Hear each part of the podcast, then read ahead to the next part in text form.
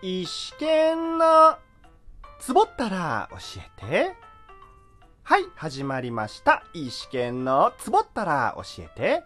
私、端っこ演者、石川健が一つのテーマをもとにここラジオトークでマイペースにゆるくトークしていくコーナーです。ようこそ、石剣ワールドへよろしくね。まずは、だいきゅうじゅうきゅうかい、自分の記憶とひらめきの得て増えて、そして、だいひゃっかい、月いちゲストみさるさんとトークにつきまして、それぞれ、いいね、にっこり、ネギ、ありがとうございまーす。えー、前回から今回のトーク配信がちょっとですね、間隔空いてしまいましたが、皆さん、お元気そうで何よりです。まあ、直接会って皆さんの様子、お顔を見てるわけではないんですが、こちらのラジオトーク配信をお聞きしているということは、元気な証拠だと私は思います。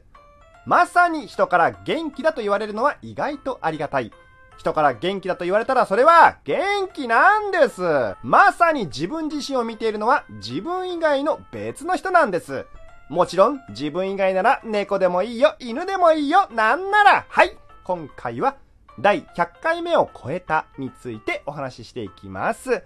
リスナーの皆さん、石剣トーク番組がなんと、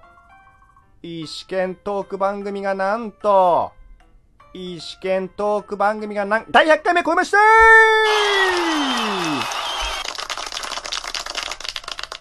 コツコツ、コツコツ積み上げてきた時間と回数、それが、だいひゃっかいめまで来ましたー。ありがとう拍手、そして完成。まずは、自身がたどり着きたい目標にしているだいひゃっかいめのトーク会に到達しました。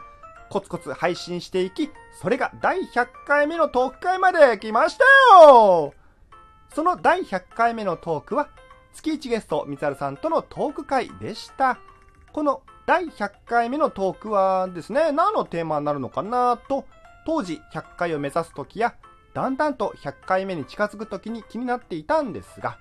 ちょうどみさるさんとのトーク会が近づいてきたので、これも何かの縁と思い、みつはるさんとのトーク会に決めました。まあ、思えば以前のだいきゅうじゅっかいめも月いちゲストみつはるさんとのトークだったんですね。これも何かの縁でしょうか。まさに縁は異なもの味なもの。この縁は異なもの味なものということわざを幼い時に知ったのですが、よく意味がわからず響きだけで気に入っていた時がありました。当時の幼さから成長した今、改めてこのことわざの意味を調べてみると、男女の結びつきはとても不思議で、思いもよらない出会いがあるという意味らしいですね。今回、石剣トーク会だいひゃっかいめは、月いちゲストみさるさんとトークになった縁と、縁は異なもの味なものの縁。うん、それぞれ縁の中身は別ですね。言わせてください。そんなもんです。ちなみに漢字で円と緑は違いますのでご注意ください。さて、石剣トーク会だいひゃっかいめを終えまして、今後についてですが、まずは別枠として次回だいきゅうじゅういっかいからだいひゃっかいめまでの振り返り、そして今後のことをトークしていこうと思います。だいひゃっかいめを超えましたからね、時間と回数を多く取らせてくださいよ。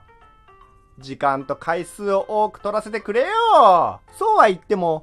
今回は前回の配信から時間が経っていますので、そうですね、次はしちがつじゅうさんにちの週にだいひゃくいっかいめの配信をする予定です。リスナーの皆さん、よろしくお願いしますです。というわけで、今回のお話はここまでとなります。それでは、このトークをお聞きいただいた皆さんに、ハッピー、ふってこー